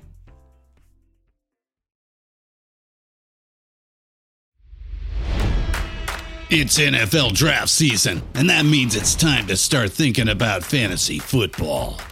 FantasyPoints.com features industry-leading experts and prognosticators using proprietary hand-charted data to help you score more fantasy points. FantasyPoints.com is the place to go for whatever kind of fantasy football you play. Whether you play fantasy football, daily fantasy sports, or do a little bit of everything, Fantasy Points has the meticulously researched content to guide you to victory.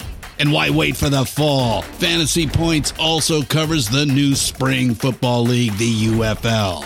Join the guru, John Hansen, Scott Barrett, Joe Dolan, and other massive names in the fantasy football universe with an exclusive offer. Use code Pantheon for 15% off any Fantasy Points package, including the all-in package, with access to every article, tool, and data nugget that Fantasy Points has to offer. That's FantasyPoints.com and code Pantheon for 15% off at Fantasy Points. FantasyPoints.com. Code Pantheon. Score more fantasy points.